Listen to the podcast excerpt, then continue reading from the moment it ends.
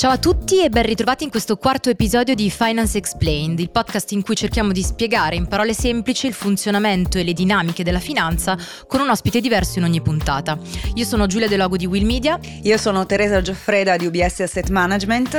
E oggi siamo insieme a Davide Maspero, che ringrazio molto per essere qui con noi. Grazie a voi dell'invito.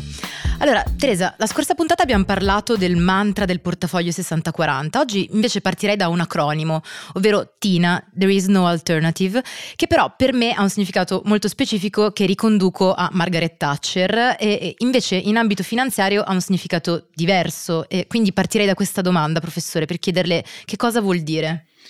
Ma dunque, l'acronimo è stato usato in finanza, diciamo, negli ultimi anni per dire che sostanzialmente gli investitori non avevano alternative rispetto alle azioni come strumento di investimento, in un contesto in cui le obbligazioni avevano rendimenti bassi o nulli o negativi, in cui il mercato azionario performava bene grazie a un contesto favorevole, anche grazie ai bassi tassi, e quindi, diciamo, la liquidità tendenzialmente veniva dirottata sul mercato azionario. Quindi l'idea era: non ci sono ancora o non ci sono alternative al mercato azionario, il che è una situazione in qualche misura anomala, perché solitamente un investitore ha sempre una scelta tra investire in azioni, investire in obbligazioni o in altri strumenti, ciascuno dei quali ha i suoi, diciamo, vantaggi e svantaggi.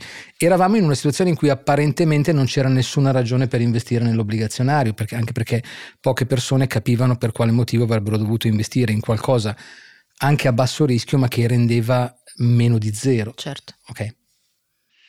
Sì, infatti comunque la situazione, per fortuna, diciamo, è nettamente cambiata. Per carità, abbiamo dovuto soffrire l'anno scorso di performance ampiamente negative sul mercato obbligazionario, come abbiamo già detto altre volte, però di fatto in passato parlavamo di 18 trilioni di debito pubblico che avevano comunque rendimenti negativi. Facevamo fatica a trovare degli strumenti che rendessero più del 2%, che era un po' anche l'obiettivo di inflazione, quindi un po' il numero che tanti investitori hanno in testa come obiettivo per un, diciamo, investimento a basso rischio.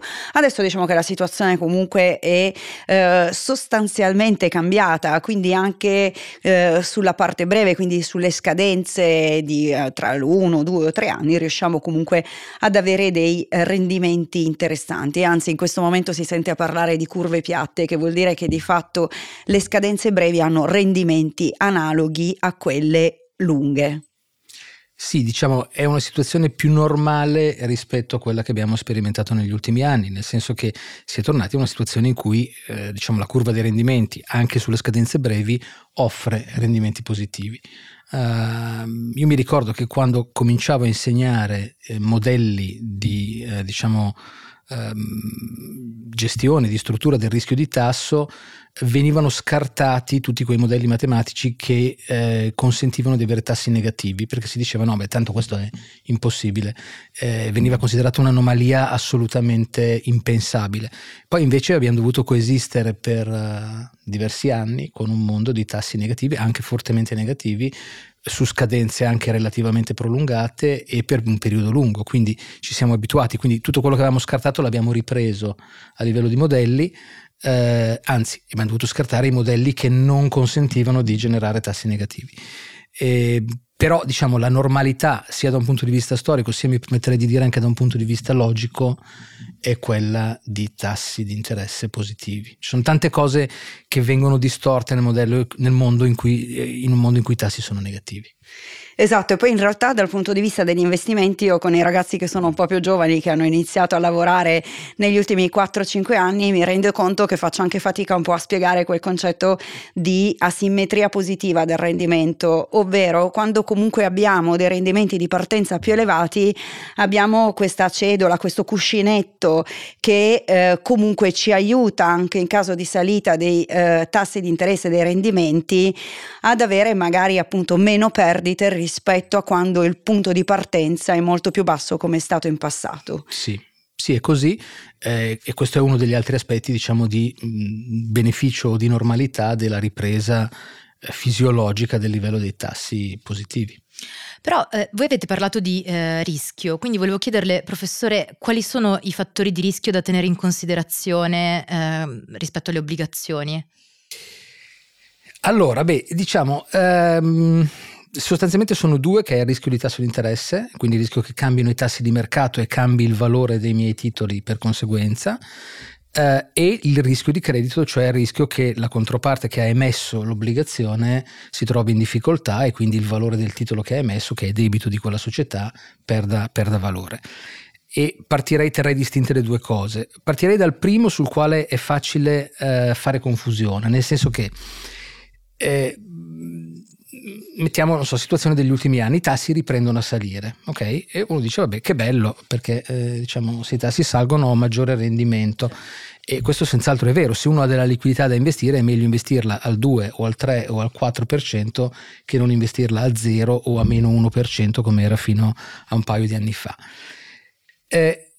La situazione però è diversa per chi ha già in portafoglio dei titoli, e teniamo presente che i titoli obbligazionari sono in larga parte titoli a cedola fissa, cioè che hanno una cedola che non cambia nel tempo. Allora, quando i tassi erano bassi o negativi, venivano emessi tipicamente titoli che avevano cedole basse. Nel momento in cui i tassi salgono, quello che succede è che chi ha in portafoglio un titolo a cedola bassa si ritrova ad avere qualcosa che rende meno di quello che rendono i nuovi titoli, cioè i titoli di nuova emissione. Questo vuol dire che se uno vuole liberarsi di quel titolo, deve fare uno sconto a chi compra il titolo. Questo è il motivo per cui perdono valore quei titoli. Quindi i titoli a cedola fissa comportano un rischio legato al rialzo dei tassi, comportano anche un potenziale rischio positivo in caso di ribasso dei tassi, certo, perché aumentano di valore. Questo semplicemente perché è l'unica cosa che può aggiustarsi nel momento in cui la cedola è fissa per allineare il rendimento dei vecchi titoli a quello dei nuovi è il corso dei titoli, cioè il loro prezzo. Okay? Quindi questo è un elemento importante ed è del motivo per cui, diciamo, diverse istituzioni si sono trovate in difficoltà a fronte di un incremento dei tassi così repentino e così veloce, avendo in portafoglio diciamo quantità rilevanti di titoli a cedola fissa. Ovviamente il pericolo e quindi il rischio è tanto più alto quanto maggiore è la durata del titolo, tecnicamente quanto maggiore è la duration, dopo magari spieghiamo di cosa si tratta. Questo perché se io ho un titolo che rende l'1 in un mondo in cui i tassi sono al 5 e voglio venderlo, devo compensare l'acquirente di questo 4% per il numero di anni di durata del titolo. Quindi se ho un titolo a un anno, vabbè, è una cosa che è una compensazione di un anno, ma se ho un titolo a 10 anni o peggio ancora a 30 anni, è chiaro che lo sconto che devo garantire a chi vuole comprare questo titolo, quindi per liberarmi di questo titolo, è maggiore, e quindi la variabilità del corso del titolo diventa maggiore. Quindi diciamo la duration più alta, la durata finanziaria più alta, si associa tradizionalmente a un maggior rischio. Quindi è questa un po' la natura ambivalente del rischio di interesse. Se i tassi salgono, diciamo, è chiaro, tutti sono contenti perché la nuova liquidità viene investita a un rendimento maggiore, ma i detentori di titoli a cedola fissa evidentemente non sono felici perché, certo, vedono calare il valore dei titoli. Certo.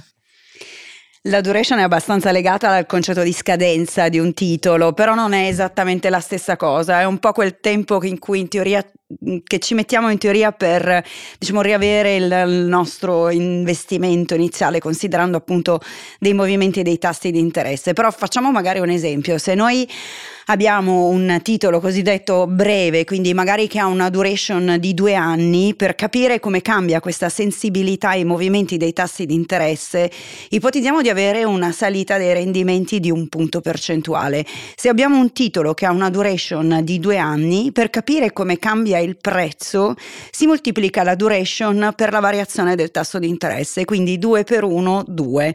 Vuol dire che se il tasso sale il prezzo scende di 2 punti, se in realtà il tasso scende il prezzo sale di 2 punti. Se però noi allunghiamo la scadenza, quindi allunghiamo anche la duration, e andiamo per esempio a un titolo che ha 7 anni di duration e i rendimenti salgono sempre di 1 punto, come dicevamo prima, o scendono di 1 punto, in questo caso 7/1,7, quindi il movimento dei prezzi è di più o meno 7 punti e quindi molto di gran lunga maggiore rispetto a quello che abbiamo su delle scadenze più brevi. Questo vuol dire che di solito, appunto, normalmente a scadenze più brevi corrispondono dei rendimenti più bassi, a scadenze più lunghe corrispondono normalmente dei rendimenti più elevati. Però, appunto, come dicevamo prima, colleghiamo sempre anche il concetto di rischio a un investimento con una scadenza più breve e collegato questo rischio più basso rispetto all'investimento con una scadenza più lunga, con una duration più lunga, che ha un rischio più elevato, proprio perché sulla parte breve i movimenti magari sono di quel più o meno 2 che dicevamo, sulla parte lunga più o meno 7, quindi il movimento si amplifica quando si allunga la scadenza. Sì, quindi i titoli a cedola fissa sono tanto più rischiosi in termini di rischio di interesse quanto maggiore la loro duration, che è collegata alla vita residua del titolo, cioè quanto manca alla scadenza, e anche al livello di cedola. Tanto più alta è la cedola, tanto più bassa, a parità di altri fattori, la duration. I titoli che non pagano cedola, i titoli cedola zero, hanno una duration uguale alla loro vita residua. Quindi se io ho uno zero coupon bond a 30 anni, a duration 30, quindi esattamente 30. Quindi se i tassi salgono dell'1%, perdo il 30% del valore del mio titolo, quindi molto rischioso. Quello che è successo, secondo me, ma non secondo me, diciamo, devo dire abbastanza oggettivamente, in un contesto di tassi così bassi, così prolungato, e in cui c'era una fame disperata da parte di tutti, dei gestori, delle banche, delle assicurazioni, degli investitori privati, di portare a casa rendimento, è chiaro che la tentazione diventa quella di andare su scadenze un po' più lunghe perché rendono un po' di più. Il che vuol dire che quando c'è stata questa impennata così rapida, così violenta dei tassi, si è scoperto che molte istituzioni e molte persone, che molti individui hanno scoperto di avere delle cose molto più rischiose di quello che pensavano in portafoglio, rischio che era stato preso magari per avere 0,10 o 0,20 o 0,30 in più di rendimento anno, e quindi un rischio, diciamo, mal remunerato con l'ottica del poi, ovviamente. Esatto. All'epoca era così, però, insomma. No, ma infatti poi è chiaro, ci sono comunque movimenti di mercato che sono, insomma, diversi, dei più repentini, sappiamo, ne abbiamo parlato altre volte, il concetto nostro poi di base è sempre quello di diversificazione. Sappiamo che quando si costruisce un portafoglio, ovviamente magari anche guardare una diversificazione geografica ci permette anche di avere delle banche centrali, dei cicli economici che sono diversi, e questo sicuramente poi aiuta un po' a mitigare quei rischi nella costruzione di portafoglio. Però poi lì poi iniziamo ad entrare nel rischio di credito, forse. Sì, quindi, diciamo, abbiamo parlato di rischio di tasso che, diciamo, largo circa, in termini molto semplicistici, è legato alla durata del titolo, parlando dei titoli a cedola fissa. C'è poi l'elemento di rischio di credito, quindi di rischio dell'emittente. È chiaro che tanto più un emittente viene percepito come rischioso, tanto più dovrà remunerare i sottoscrittori del proprio debito per compensare questo rischio. Certo.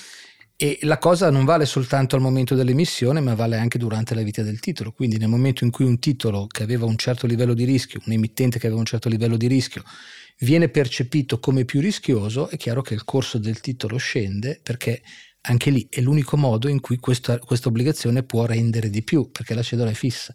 Quindi scende il rendimento, ma non scende, scusate, il corso, ma non per via di un movimento dei tassi, ma per via di un movimento della qualità, del merito di credito dell'emittente. Quindi in realtà il mondo delle obbligazioni, diciamo, è relativamente semplice dal punto di vista qualitativo, nel senso che le due cose che uno deve guardare sempre sono dinamica dei tassi e dinamica del credito. Nel momento in cui queste due cose sono sotto controllo, tendenzialmente il portafoglio non è in grado di generare grossi danni, insomma. Sì, infatti, il problema è quando si perde il controllo delle due cose. Sì, esatto. Poi magari spieghiamo due concetti che sono abbastanza importanti dal punto di vista di merito di credito. Di solito ci sono queste agenzie di rating che esprimono un po' analizzando appunto i paesi, ma anche le aziende esprimono un merito creditizio, quindi sentiamo spesso parlare di investment grade e di titoli a yield, quindi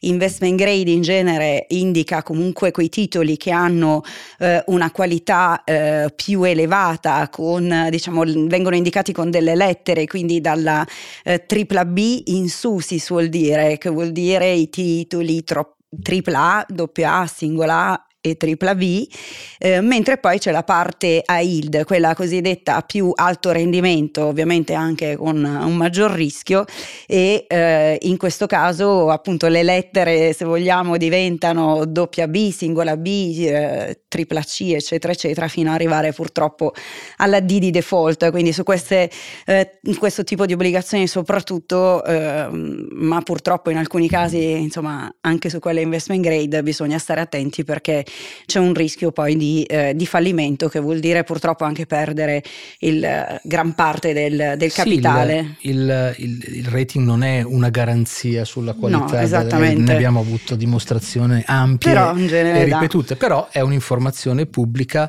solitamente di buona qualità sulla qualità dell'emittente. La distinzione a cui lei accennava tra diciamo investment grade e speculative grade è importante, perché molti investitori istituzionali non possono investire in speculative grade, quindi sono limitati a investire in investment grade proprio per limitare il rischio emittente del titolo. E alcune volte ai clienti privati viene la tentazione magari anche di selezionare dei singoli nomi per cercare di guadagnare un po' di più, e dobbiamo comunque ricordarci la diversificazione. È lo stesso discorso di prima, no? Cioè, se io voglio un po' di rendimento in più in un mondo di tassi negativi, allora vado su scadenze più lunghe, perché dico vabbè, ma in fin dei conti cosa vuoi che succeda? Stessa cosa succede guardando il rating. Quando io vedo una short list di bond e vedo AAA che rende, che ne so, il 2, poi vedo che il singola A rende il 2,50, poi vedo che tripla B rende il 3, poi vedo che però il doppia B rende il 4,50, il singola B rende magari il 6, ecco lì l'investitore privato, che non ha una percezione ben chiara anche quantitativa di quali probabilità di default si associano alle diverse categorie di rating, magari a volte cade in tentazione, e a volte va bene, a volte no, ecco. No. Quindi è chiaro che man mano che io vado giù nella scala dei rating, prendo titoli che rendono di più, sono più rischiosi, mi espongo a una maggiore probabilità di default dell'emittente. Quando poi l'emittente disgraziatamente va in default, dopo a quel punto uno recupera soltanto quello che viene chiamato il recovery rate, cioè quello che i liquidatori riescono a recuperare, che può anche essere tanto, perché per esempio se prendiamo il caso di Lehman, no? Lehman ha avuto un default molto improvviso e diciamo sorprendente, perché aveva un rating investment grade al momento del default. Nel 2008. Settembre 2008. Ed era pieno di investitori in bond Lehman, no? Esatto. Delle sue controllate, specialmente quelle europee, in Europa. Questi investitori hanno subito il fallimento di Lehman, ma hanno recuperato poi con grande pazienza e fatica una cifra ben superiore al 50% del capitale. Quindi si recupera, non è che il default vuol dire zero, però diventa una penosa operazione di recupero, insomma. Che magari è meglio lasciar fare a dei professionisti, per quello che magari la diversificazione, mettere insomma tante cose insieme vale la pena rispetto a cercare. Vale sia sulle scadenze, esatto, perché il portafoglio trae beneficio anche da una diversificazione di scadenze, e vale anche a maggior ragione sul credito, perché poi se io mi espongo a emittenti di paesi diversi che sono sottoposti anche a cicli macroeconomici diversi, è chiaro che ho un'esposizione a fattori macro non concentrata, e quindi sì, poi avere dei professionisti che guardano i portafogli magari aiuta anche ad avere quella flessibilità, perché abbiamo visto comunque insomma anche mesi fa la volatilità del mercato inglese, per esempio, quindi comunque ci sono dei movimenti che ormai diventano ampi e repentini, e quindi comunque insomma l'investitore privato appunto sceglie sicuramente le sue esigenze, il livello magari di rischio e rendimento, e poi comunque si magari chiede anche un supporto per costruire un portafoglio ben diversificato. Allora, chiaramente esistono tecniche di costruzione di portafoglio che hanno una storia, hanno una validità, e quindi insomma è un peccato non sfruttarle. Beh, allora, abbiamo fatto un tuffo nel passato fino al 2008, ai miei 18 anni, farei un salto nel futuro invece adesso e come sempre chiudiamo con una domanda sulle prospettive future, quindi le chiedo professore, ci sono alternative, ci saranno alternative? Beh, adesso alternative ci sono, diciamo, nel senso che un investitore può scegliere di investire dove vuole e non ha un motivo evidente di non scegliere qualcosa.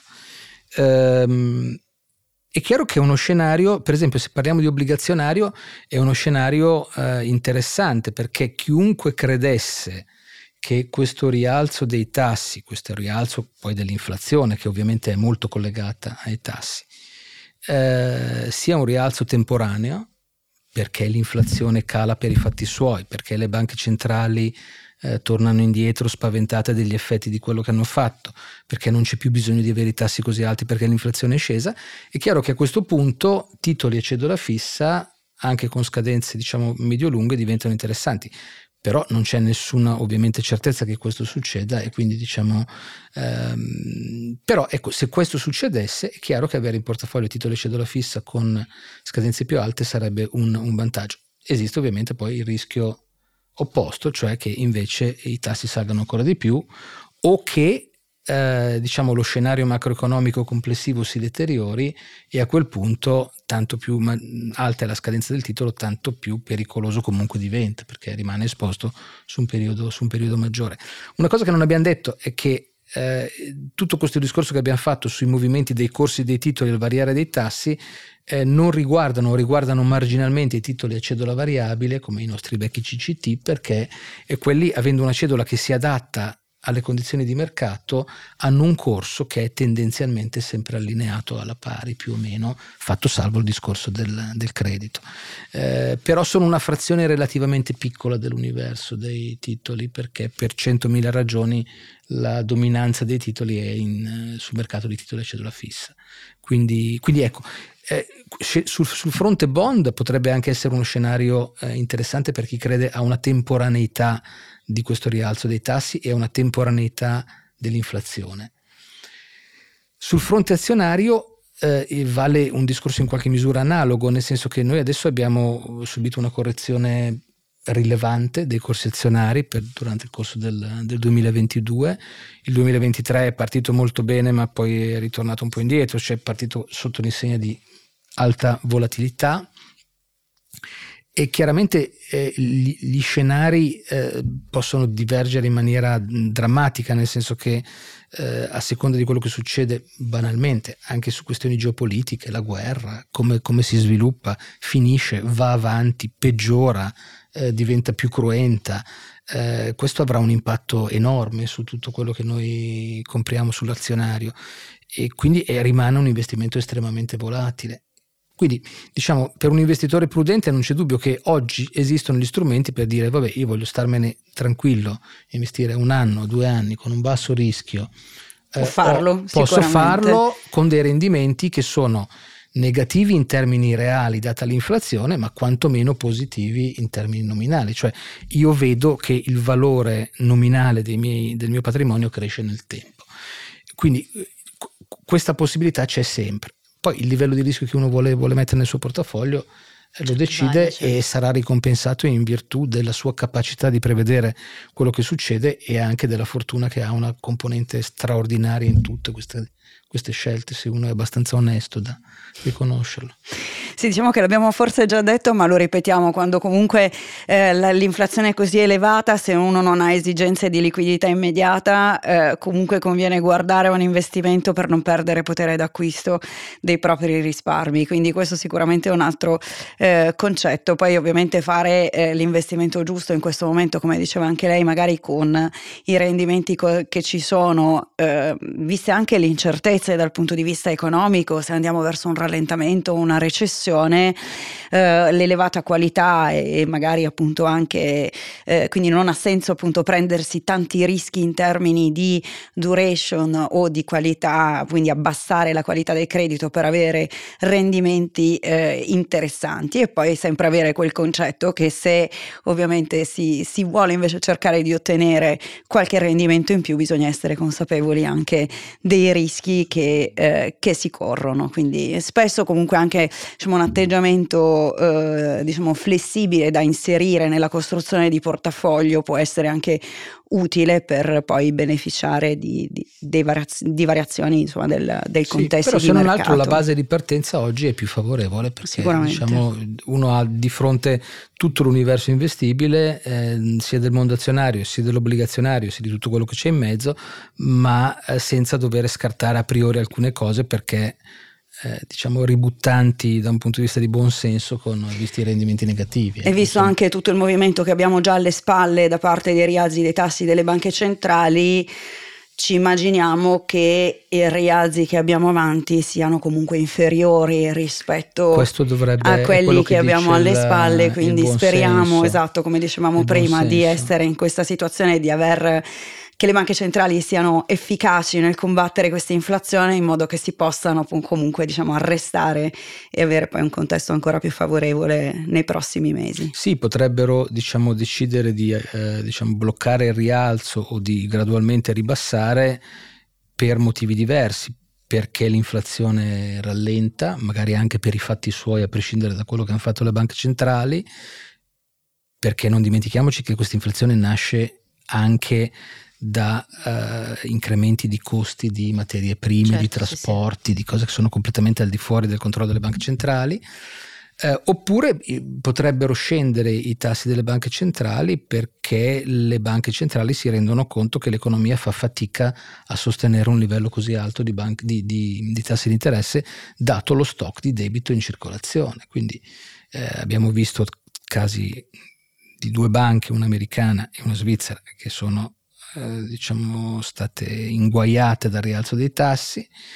Potrebbero essercene delle altre, ma potremmo vedere anche un'onda molto più lenta ma più cospicua di difficoltà di imprese, di risparmiatori, di studenti, di chiunque abbia del debito.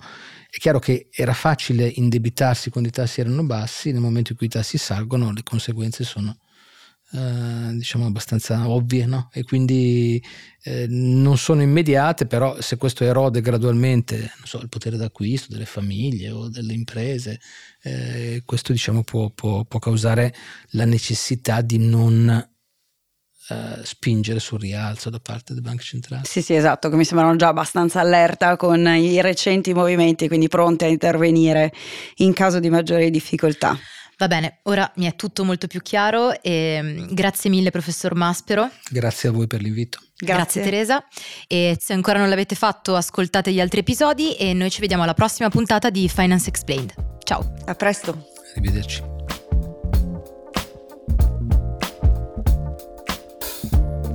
Questo materiale è pubblicato esclusivamente a scopo informativo. Si prega di leggere il disclaimer disponibile su questa piattaforma o direttamente sul sito di UBS Asset Management.